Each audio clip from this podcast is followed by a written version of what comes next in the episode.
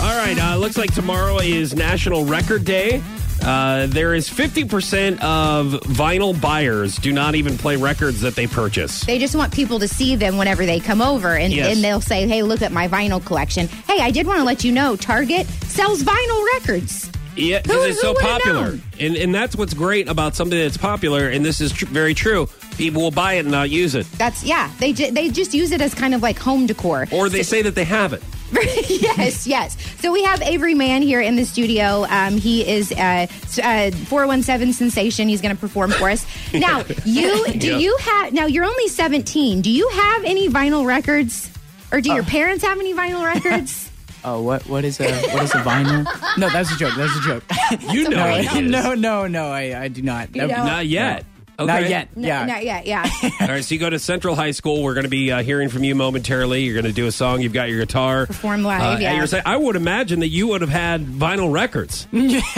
No, no, no. I'm I've, 17. I'm 31, and I've never bought a vinyl record. But they're you coming know? back, though. That's That- why I mean, yeah. and that's why that they say um, that fifty percent of people don't. use They just say that they have them. Right. or cool They ha- coins, yeah, right? I have a, a Yeah. record player and I have them. yeah, but I I'm an don't- old soul. Why I buy would- vinyl that records. takes too much time for me to actually lift it and take it out of the case and put I it know. on there and then cue it. Right. like all music is free right now. You just go online, look it up. It's crazy. Exactly. Why I mean, buy or you it? could listen to Power 96.5. Yeah. Thanks for the plug. Trademark. So Al Capone's uh, Miami beachfront mansion is for sale for fifteen million dollars.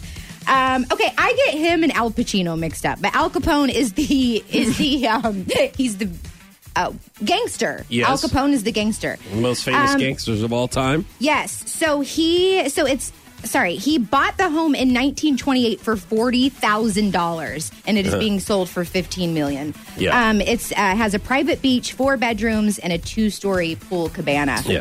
He's not selling it himself because he passed away quite some time ago. I, that's what I thought, but then I'm like, wait, Yeah. is this Al Pacino? And I don't think he's passed.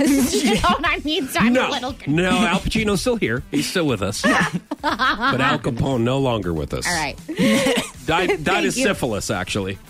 Oh, Yeah, he, he was went in crazy. The, he was in the He went he, to the was in psych the ward. prison here in Springfield too. No! Yes, he was. That's John Gotti. That's what I said. That's what I said. I, dude. I know. Thanks, Mom. It's that one guy with the beard who used to be a gangster. Yeah, wrong decade. They're all killers. Dirty